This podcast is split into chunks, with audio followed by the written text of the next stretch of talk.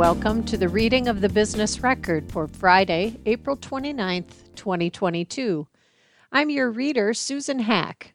From the cover, Iowa State University Ivy College of Business Commercial Real Estate Professional of the Year, Brad Schoenfelder.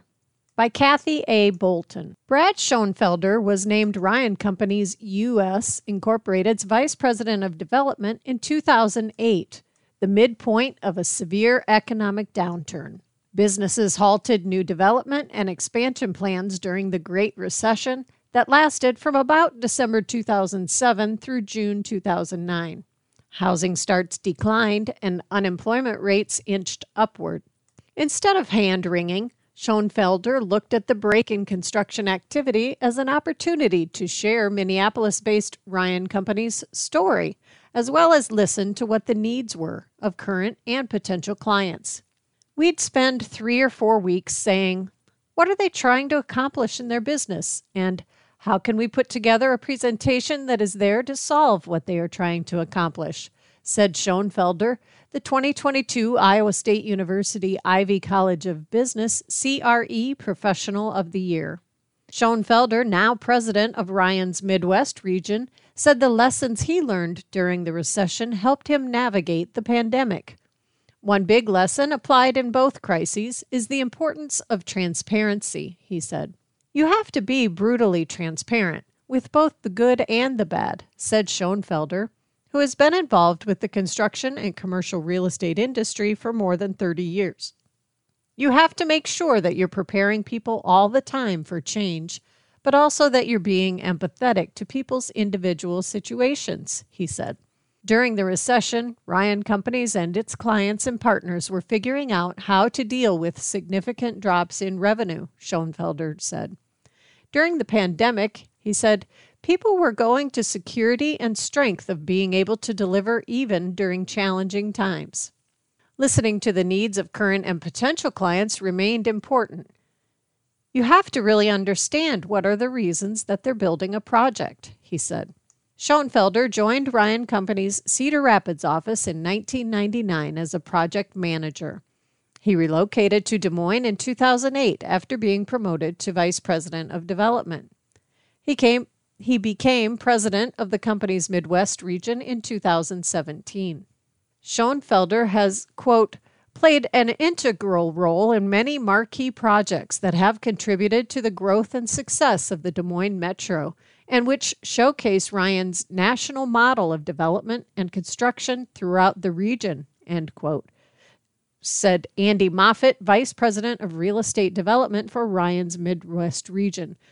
In a nominating in nominating Schoenfelder for CRE Professional of the Year. We recently caught up with Schoenfelder. What did you learn during the recession that you applied during the pandemic? They were different crises, but have some common themes. Foremost, during a crisis is when your values and culture will become the most important. So lean on them first every day. Be agile. Your community, clients, and partners are looking for people willing to lead through it. We are so blessed with a team that wants to lead and serve others.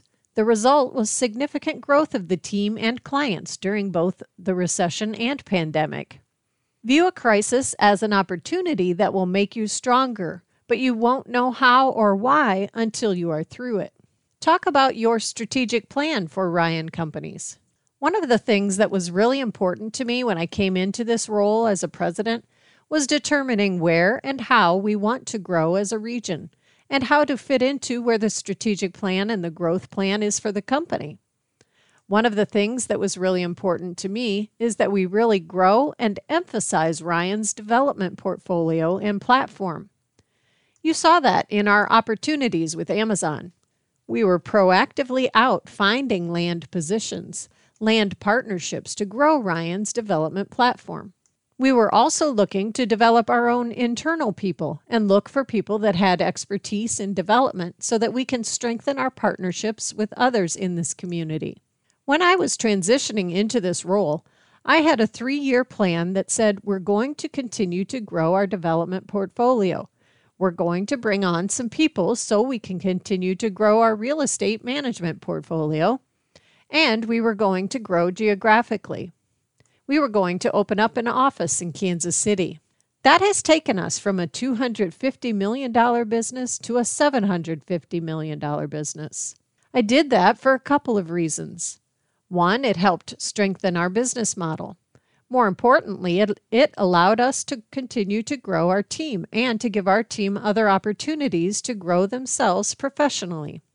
There has been a lot of development going on in Des Moines in the past two or three years. Will that continue? There's no doubt that it will continue. Des Moines has something that is pretty unique and pretty special. The owners of our company have seen it for a long time. I think you continue to see it when you see people wanting to invest in professional soccer and soccer stadiums. Those types of things continue to enrich and strengthen the culture of Des Moines. It attracts some of the best talent. People are seeking out communities where they want to grow their businesses and that's why I believe Des Moines is going to continue to see strength in development and strength in development opportunities. What keeps you up at night?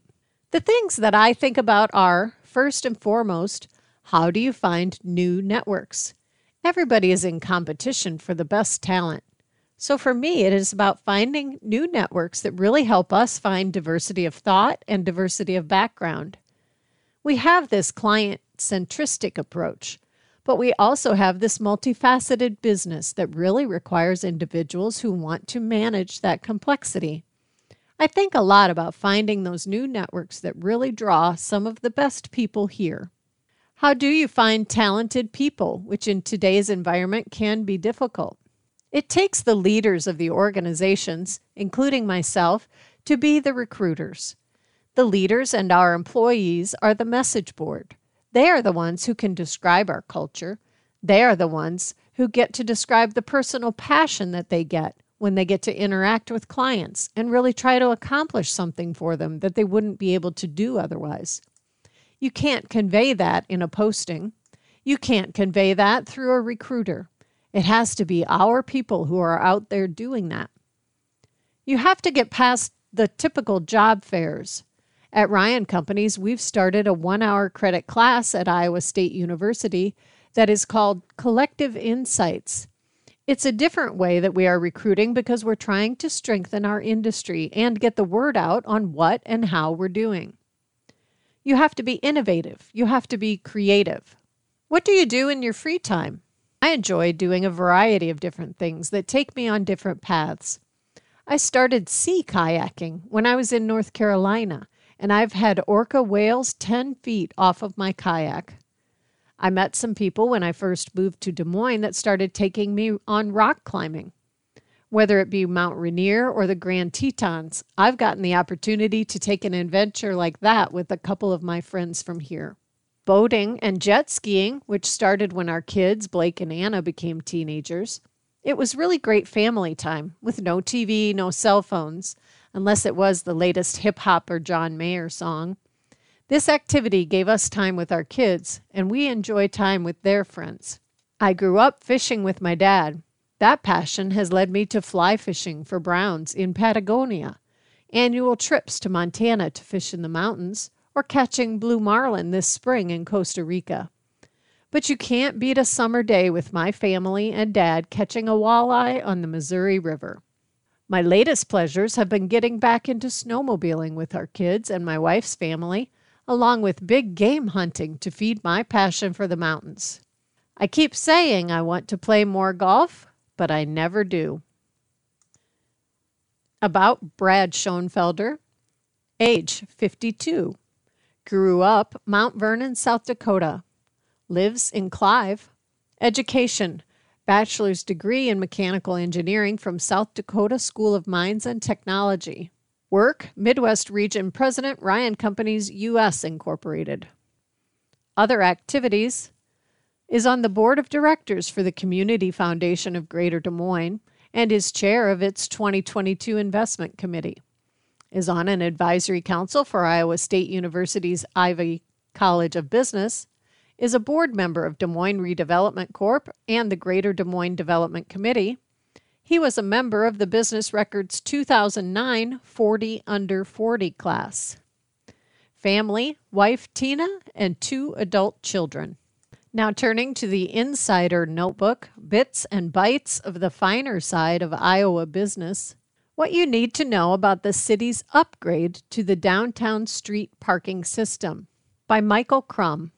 Crews began replacing downtown parking meters last week as part of a project to modernize the parking system and provide more payment options for customers who park on the street. Here's what you need to know. The city has undertaken a $3.2 million project to remove about 3,000 parking meter heads assigned to about 3,400 parking spaces in the downtown district. It has installed about 400 payment stations mid block in those blocks where meters will be removed. Last week, crews began installing identification markers for each space. City traffic engineer John Davis said the project is needed to keep up with changing technology. The meters that currently accept debit and credit cards run on 3G technology, which is being phased out this summer. Going to the new system will also make payment easier for customers. Davis said the new payment stations will accept credit and debit cards or coins or allow customers to pay using the Park mobile app. He said the app allows customers to add more time no matter where they are, whether at an event at Wells Fargo Arena, a performance at the Civic Center, or if they get stuck in a long meeting. This app will send a message when the paid time at a space is about to expire. There is also an option to pay over an automated system from a phone. The city is using money from its parking fund to pay for the project. The upgrade has been in the city's capital improvement plan for several years. Davis said it will be a process that will take several months before the meters are replaced and with space identification markers. Meters will be bagged the day before they will be removed, alerting customers to the change so they can plan accordingly to park elsewhere that day. The technology is not new. Other communities, including Minneapolis, have been using this technology for a decade, so the city has been able to take advantage of best practices and experiences by those communities in implementing the upgrade here. Davis said he expects there will be savings in maintenance and equipment replacement. And because the coin boxes at the new payment stations are larger than in the current meters, coins will not have to be collected as often. He also expects that by using the mobile app, fewer people will use coins, reducing coin handling and resulting in fewer trips to the bank and fees involved in that process. Davis said street parking is pretty strong in the downtown area, especially around the Iowa Events Center, the Civic Center, and the Court Avenue district. It hasn't returned to pre-pandemic levels, but it is but it has come back stronger than it was last year or in 2020, he said. From the Business Records Culture section, restaurants, city, and festivals in talks over effect of street closures by Michael Crumb. Talks are continuing among some downtown Des Moines restaurant owners, the city, and festival organizers about what the restaurant owners say is the negative effect weekend festivals have on their business. With multiple festivals scheduled in downtown Des Moines between May and October, many of them in the Western Gateway neighborhood, restaurant owners say the events block off streets and limit access to their establishments during some of their peak hours hours that have become even more critical with fewer people coming in for lunch during the week as they continue to work from home. Restaurant owners are emph- emphatic that they are not anti festival, but instead want to work with the city and festival organizers to find a way for everyone to successfully coexist without chipping away at their revenues. I want to stress that we are really supportive and proud of the festivals and just want everyone to recognize that it's having an impact and that the businesses are being asked to sacrifice their livelihood to benefit these events, said Paul Rottenberg, owner of Centro, Django, and South Union Bread Cafe. The suggestion that the events, which often involve food, drive people into the restaurants is incorrect, he said. The notion that they do anything to enhance the businesses that are around them is in error, Rottenberg said. People don't go to the World Food Festival to eat at Centro. Discussions among the groups started in 2018 to 2019, but were put on hold when festivals and events were canceled in 2020 because of the coronavirus pandemic. Talks resumed earlier this year after events began to return in 2021. The biggest sticking point for restaurant owners is the closing of Locust and Grand Avenues and adjacent streets, shutting off two main arteries into and out of downtown Des Moines. Those of us who have businesses in that space and benefit from traffic that goes through that space suffer the economic consequences, Rottenberg said. Neil Salowitz, a former partner in Proof, located on the corner of 13th and Locust Streets, said there is a misconception that the events drive people into local downtown restaurants. The argument that people will come down and patronize our restaurants we don't find that to be the case, said Salowitz, who is still involved in the operation of Proof as a director of special projects. People who come to festivals eat festival food, and that doesn't help our business in any way, he said. Salowitz echoed Rottenberg's support of the festivals, but said more needs to be done to find a way for both to operate successfully. Festivals are what makes Des Moines Des Moines, he said.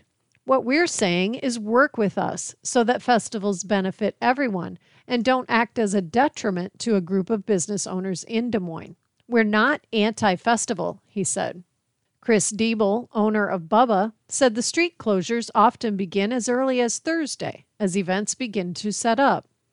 Restaurants bear the brunt of the extended street closures, which discourages non event goers from traveling downtown, he said. If this was only happening once or twice a season, area businesses would be willing to take a short term hit, Diebel said. However, however, the sheer volume of festivals in the Western Gateway between May and October has become untenable, he said. He said restaurants make 60% of their revenue Friday through Sunday, and the street closures shut off access on those days. To make matters worse, he said, Weekday traffic has slowed considerably now that remote work options are the norm for most downtown employers. Restaurant owners did not provide financial data displaying the effects the festivals are having on their businesses, but they said anecdotally they see significantly fewer customers during those weekends. The restaurant owners say they would like a serious discussion about how both restaurants and the festivals can be accommodated. Suggestions include not closing both streets, creating two way traffic on one of them while closing the other, and better notification and directions for people to follow on festival weekends, helping them to better navigate the street closings. They would also like the city and festival organizers to explore possible options for relocating some of the festivals to other areas, such as Waterworks Park or the Global Plaza, that will be built adjacent to the Pro Iowa Soccer Stadium south of Martin Luther King Jr. Parkway. Mickey Davis, executive director of the Des Moines Music Coalition, which hosts the 8035 Music Festival, said the group is committed to the continued conversation to ensure growth for both festivals and downtown businesses. 8035 is a nonprofit festival dedicated to supporting the cultural scene of central Iowa, and we are committed to ongoing dialogue with our neighbors and partners to create a successful festival, Davis said.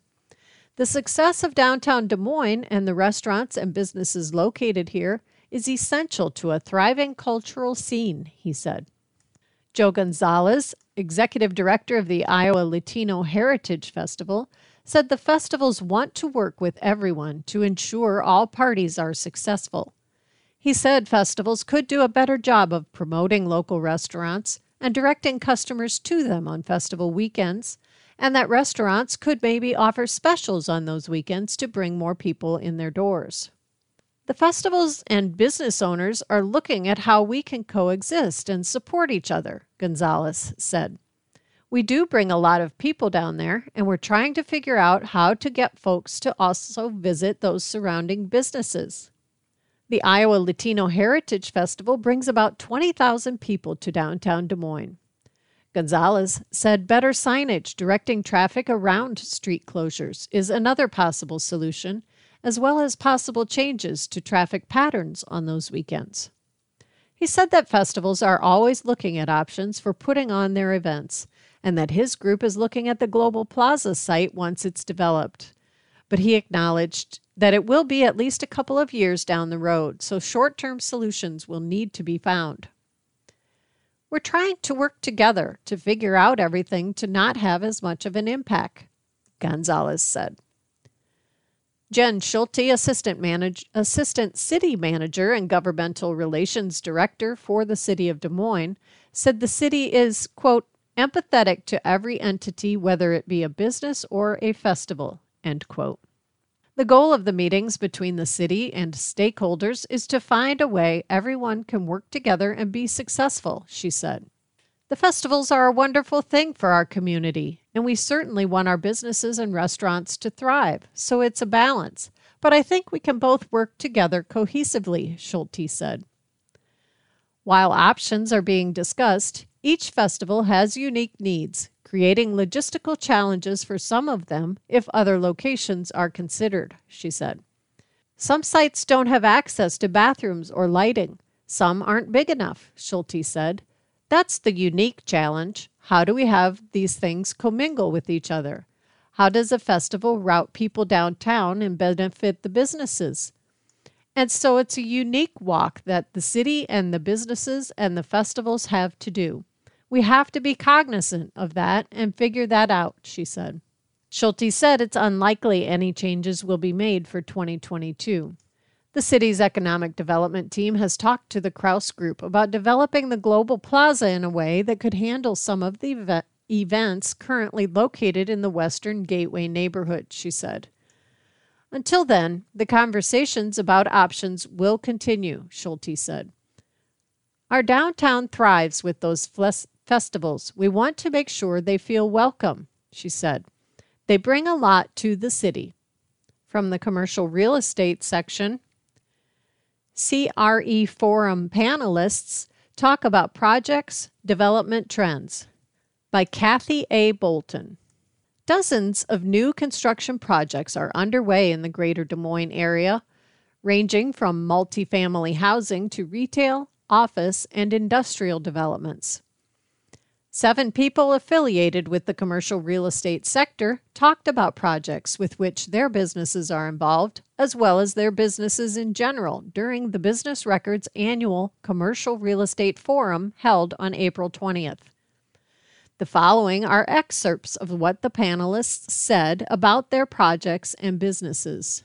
Nationwide, older generation buildings, those built over 20 years ago, make up 75% of the inventory on the market.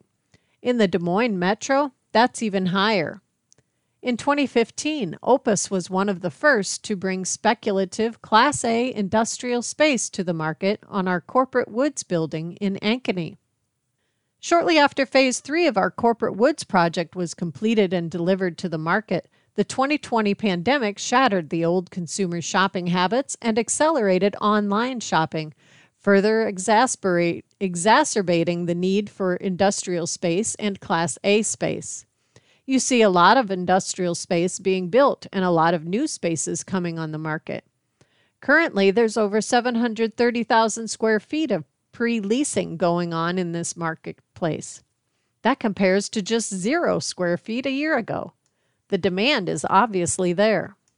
The scarcity of land and land prices are driving tenants to secondary and tertiary markets. That's why we're seeing so much of the product being built in Des Moines.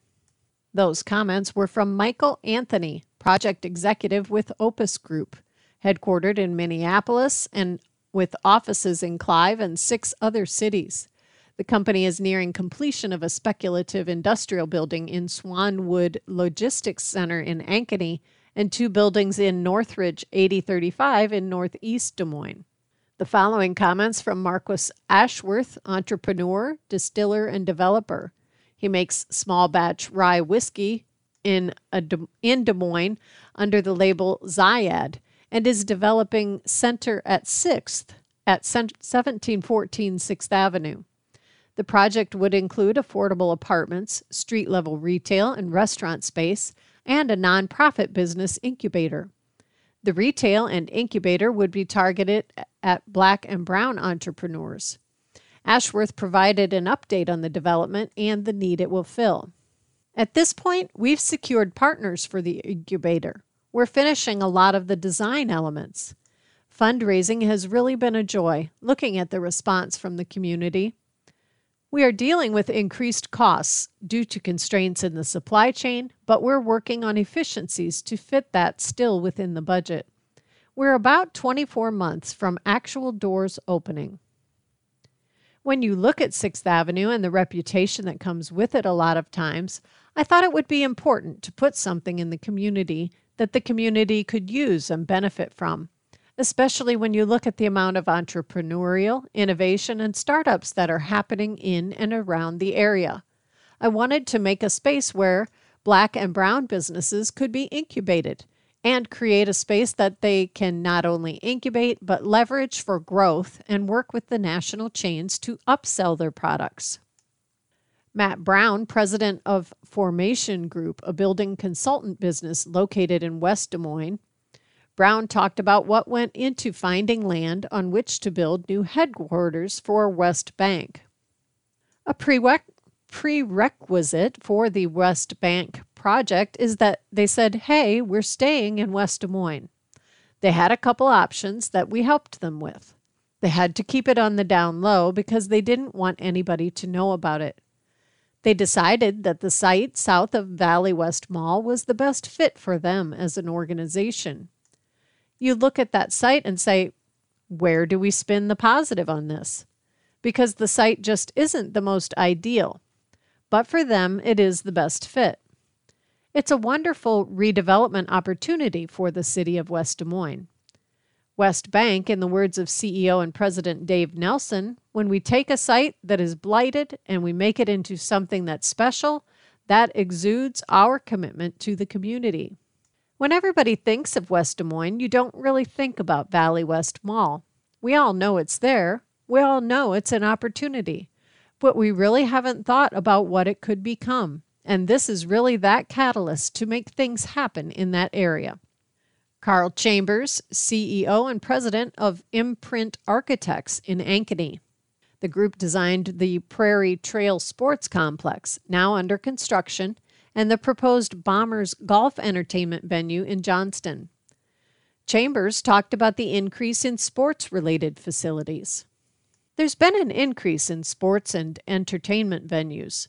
As retail and shopping has moved online into that digital realm, you see this mass consumerism migrating more towards buildings that are designed for user experiences.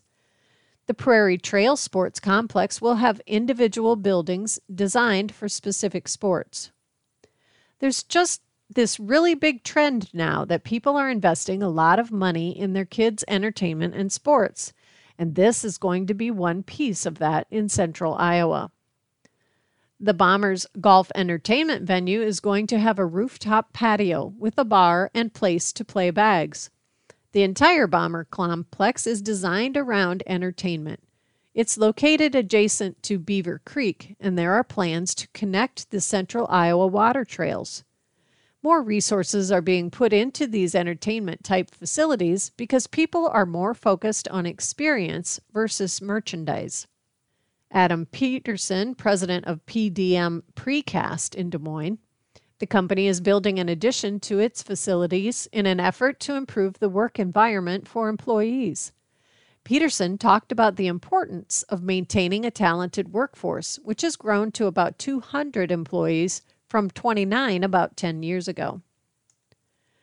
Experiencing that kind of people growth and then going through the pandemic you can imagine how hard it is to maintain that labor force and to recruit it. What we've found is that the ability to get that employee and to keep that employee is as much about the environment that they're in as it is what you pay them. We became an employee owned company almost three years ago, and we're trying to do everything we can.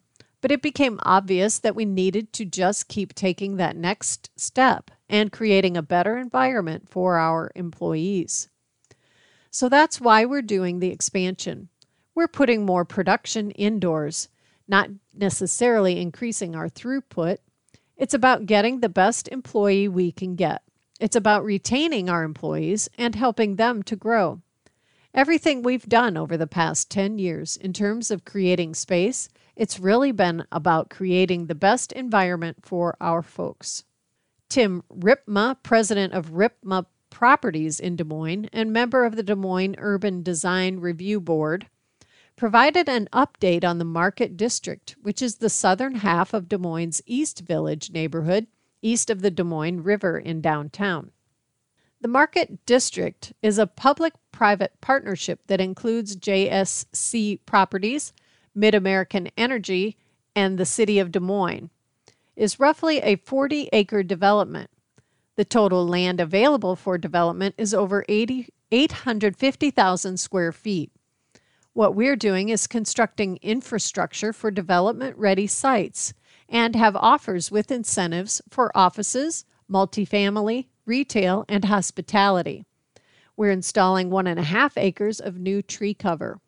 Part of that development, with a subgroup I'm working with, is the Central Oil Building at 112 Southeast 4th Street. The first retail tenant, Twisted Vine, will open June 1st. The second floor has two offices, and there's four apartments on the third floor. I like to refer to the building as the first vertical development in the Market District. It's a historical redevelopment. It's safe to say that in the next two years, you'll start seeing vertical buildings going up in the Market District as we continue the roadway infrastructure, which we just started again about a month ago.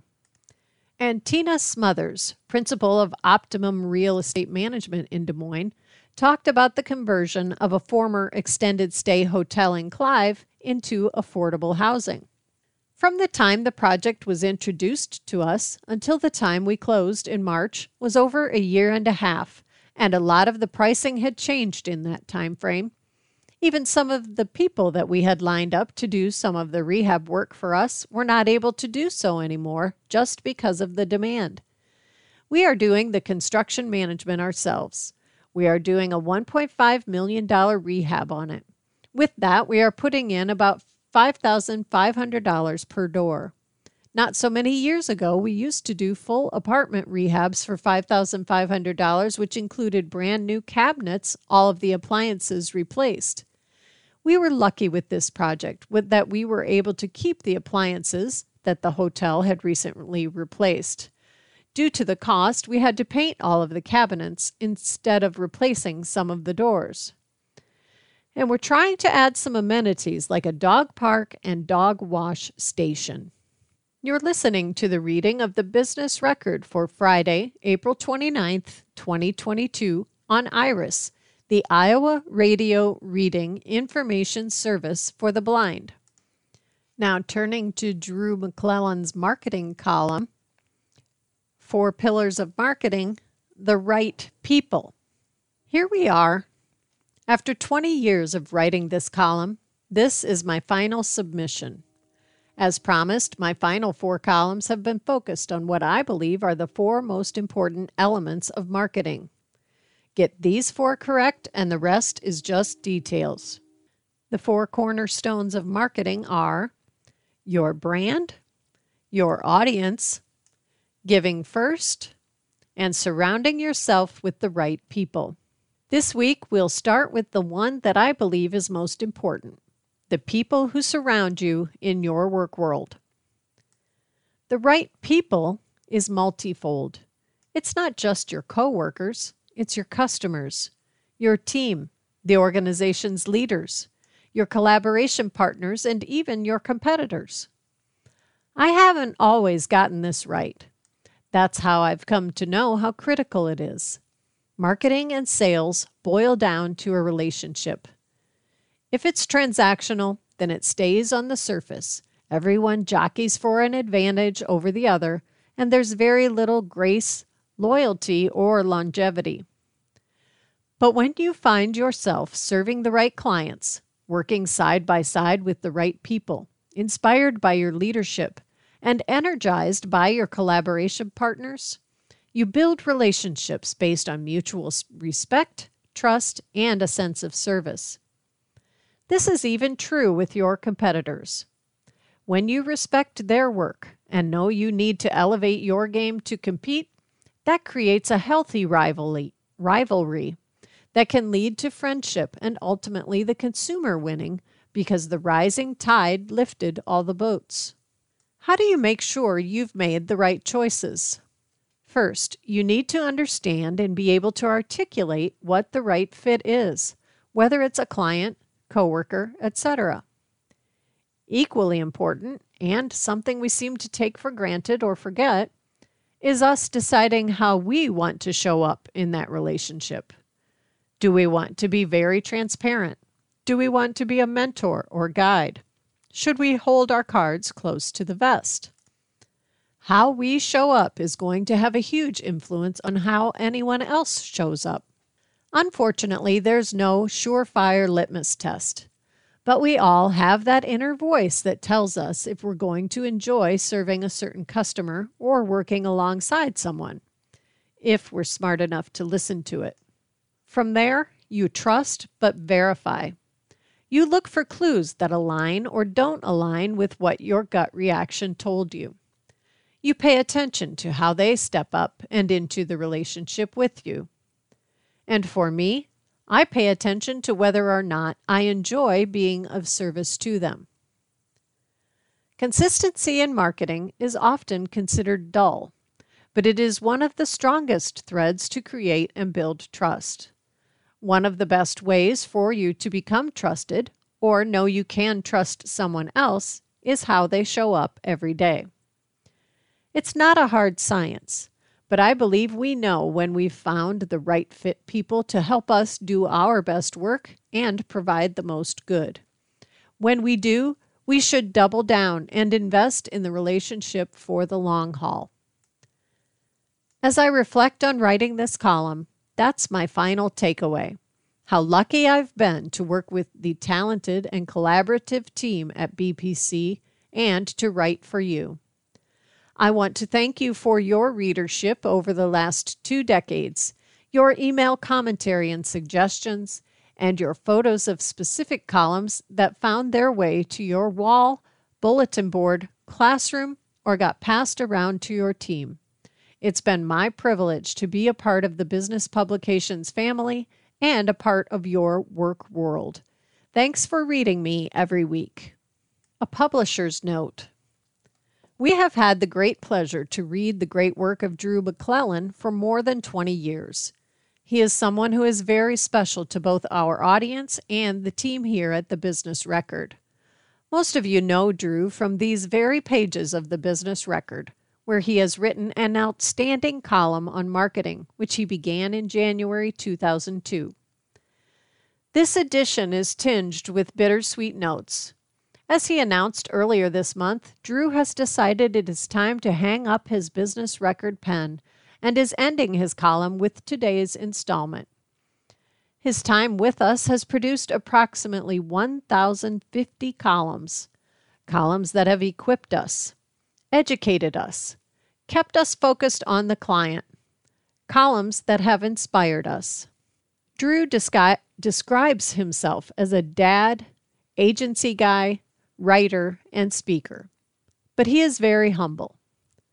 Drew, who was named a 40 under 40 in the first class in 2000, has had and will continue to have a remarkable career.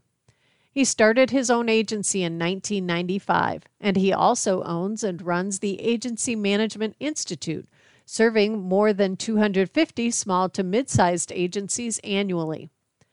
Drew has often appeared in Forbes, Entrepreneur Magazine, The New York Times, Ad Age, CNN, and Business Week, and the Wall Street Journal calls him, quote, one of 10 bloggers every entrepreneur should read, end quote. He's hosted podcasts and written four books. Wow. No wonder he was also named 40 Under 40 Alumnus of the Year in 2010. Along the way, he has also given me, Connie Wimer, and Suzanna de Baca personal and professional advice that has been invaluable, authentic, and spot on. Today, we are thanking Drew and honoring him.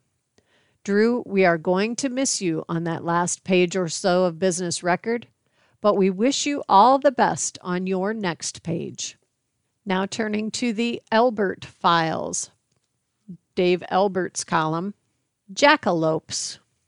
I bought On the Trail of the Jackalope because, like author Michael P. Branch, I've been intrigued by the idea of a mythological horned rabbit for much of my life.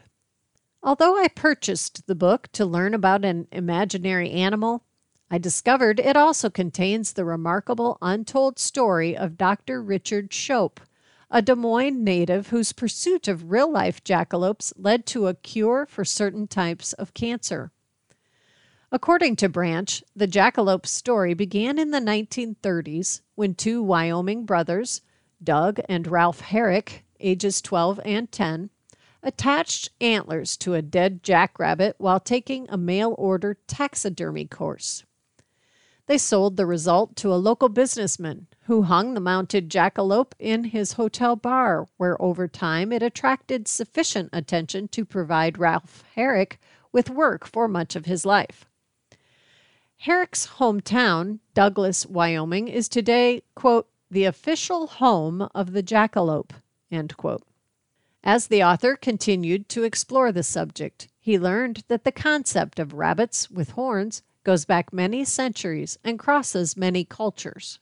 So while the Herrick brothers may have been the first to attach antlers to a jackrabbit trophy mount, they were hardly the first to popularize the concept of horned rabbits. Horned rabbits have appeared in sources as varied as a 13th century Persian cosmography, oral traditions of indigenous, indigenous Mexicans, folk tales of Africans, creation myths of native North Americans, the mythology of European cultures, and a remarkable number of natural histories by prominent early scientists across Europe, Branch wrote. In fact, he said, reports existed of rabbits with horn like warts in western and midwestern states, including Iowa, years before the Herrick brothers attempted their first cross species taxidermy. That's where Des Moines native Shope enters the story.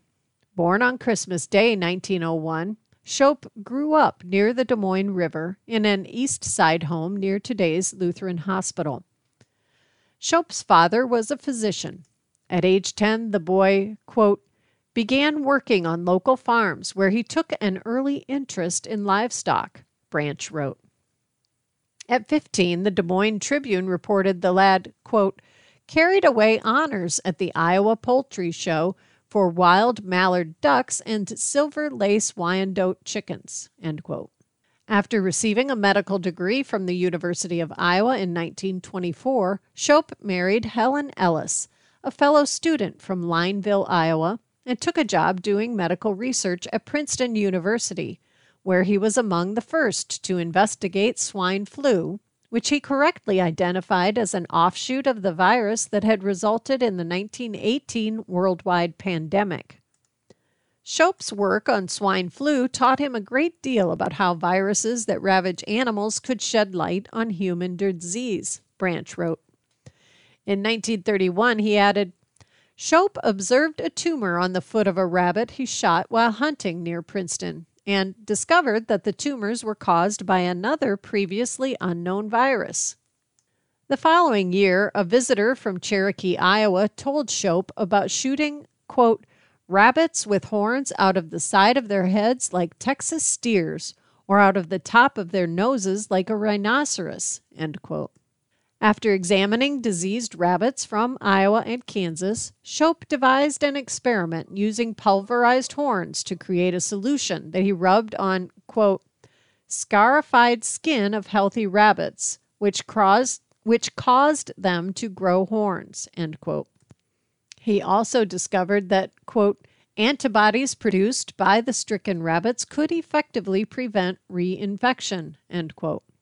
He had, in effect, discovered a vaccine that would evolve and eventually be used to successfully treat cervical cancer, which, like the horns grown on rabbits, is caused by a papillomavirus.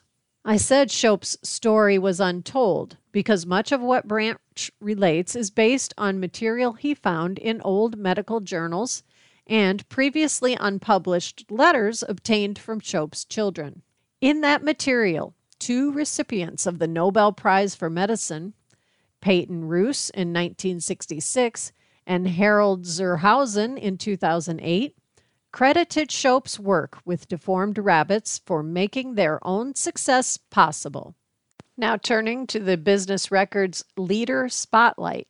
Principal Financial Group announced two new leadership hires within its compliance and investor relations operations. On February 21st, Noreen Fierro joined Principal as Senior Vice President, Chief Compliance Officer, overseeing all regulatory compliance operations for the global company. Additionally, Humphrey Lee has been named Vice President, Head of Investor Relations for Principal, effective February 28th.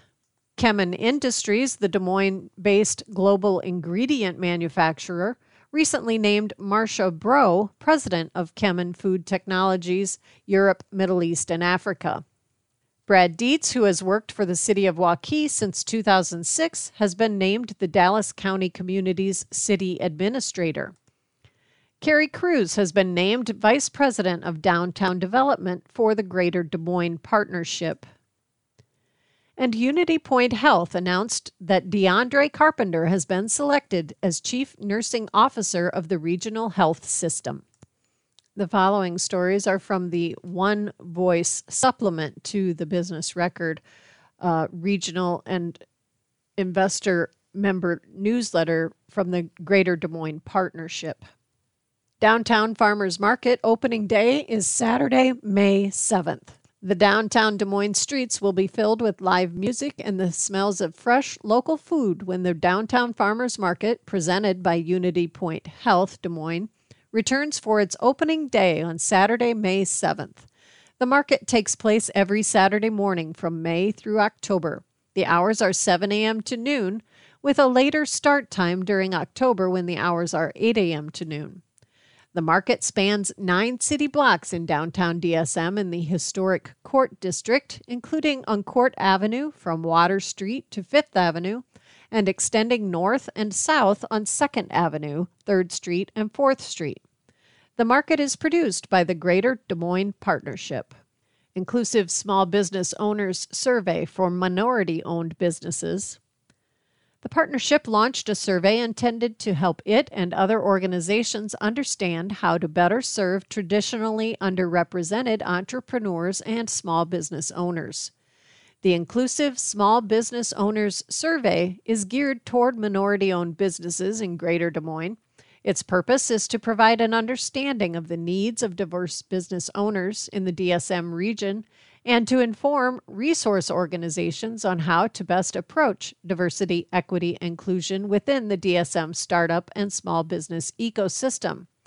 The survey will take approximately 5 to 10 minutes to complete you can take the survey at dsmpartnership.com forward slash inclusive survey.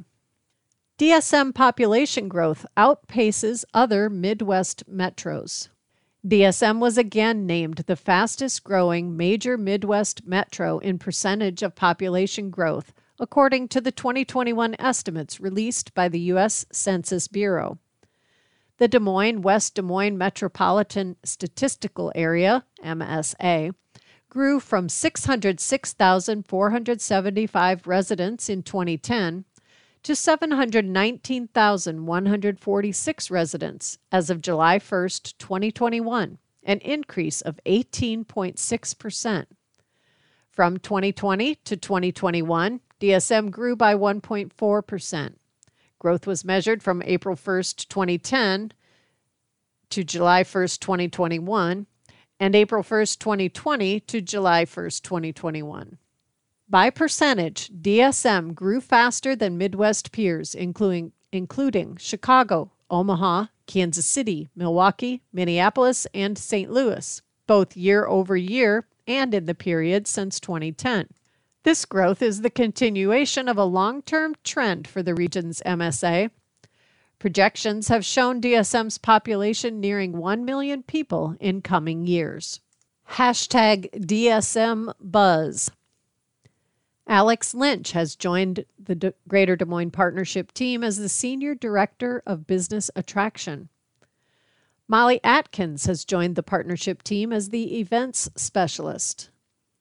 Megan Renkel has joined the partnership team as the Downtown Farmers Market Manager. DSM was recently selected to join a small network of cities working with the NYU Furman Center's Housing Solutions Lab for their 2022 Peer Cities Network project to help develop innovative and equitable local housing solutions. DSM is a top 25 best city for young professionals, according to Policy Genius. DSM and Operation Downtown were recognized in a blog post by Bush Systems, recognizing communities that are making public spaces work. And more from hashtag DSM Strong bragging rights. Nationwide was ranked number 21 on Fortune magazine's 100 Best Companies to Work For 2022 list. Holmes Murphy and Associates named Espanola Nola Cartmill as the chief's as the company's chief diversity officer. All four of Unity Point Health Des Moines hospitals, including Blank Children's Hospital, Iowa Methodist Medical Center, Iowa Lutheran Hospital, and Methodist West Hospital, received an evaluation of 100 and the designations of LGBTQ plus healthcare equality leader in the Human Rights Campaign Foundation's Healthcare Equity Index. Mercy One Des Moines Medical Center's Dr. Higinio Carrion earned national recognition as Chief Medical Officer to know. The College of Business and Public Administration at Drake University has received an extension of its accreditation from the Association to Advance Collegiate Schools of Business through 2022 through 2027. Shive Hattery announced its acquisition of WSM Architects, Inc., a 13 person architecture firm in Tucson, Arizona. DART announced that it will off- be offering a $1 cash fare on the bus and My DART app through May 31st.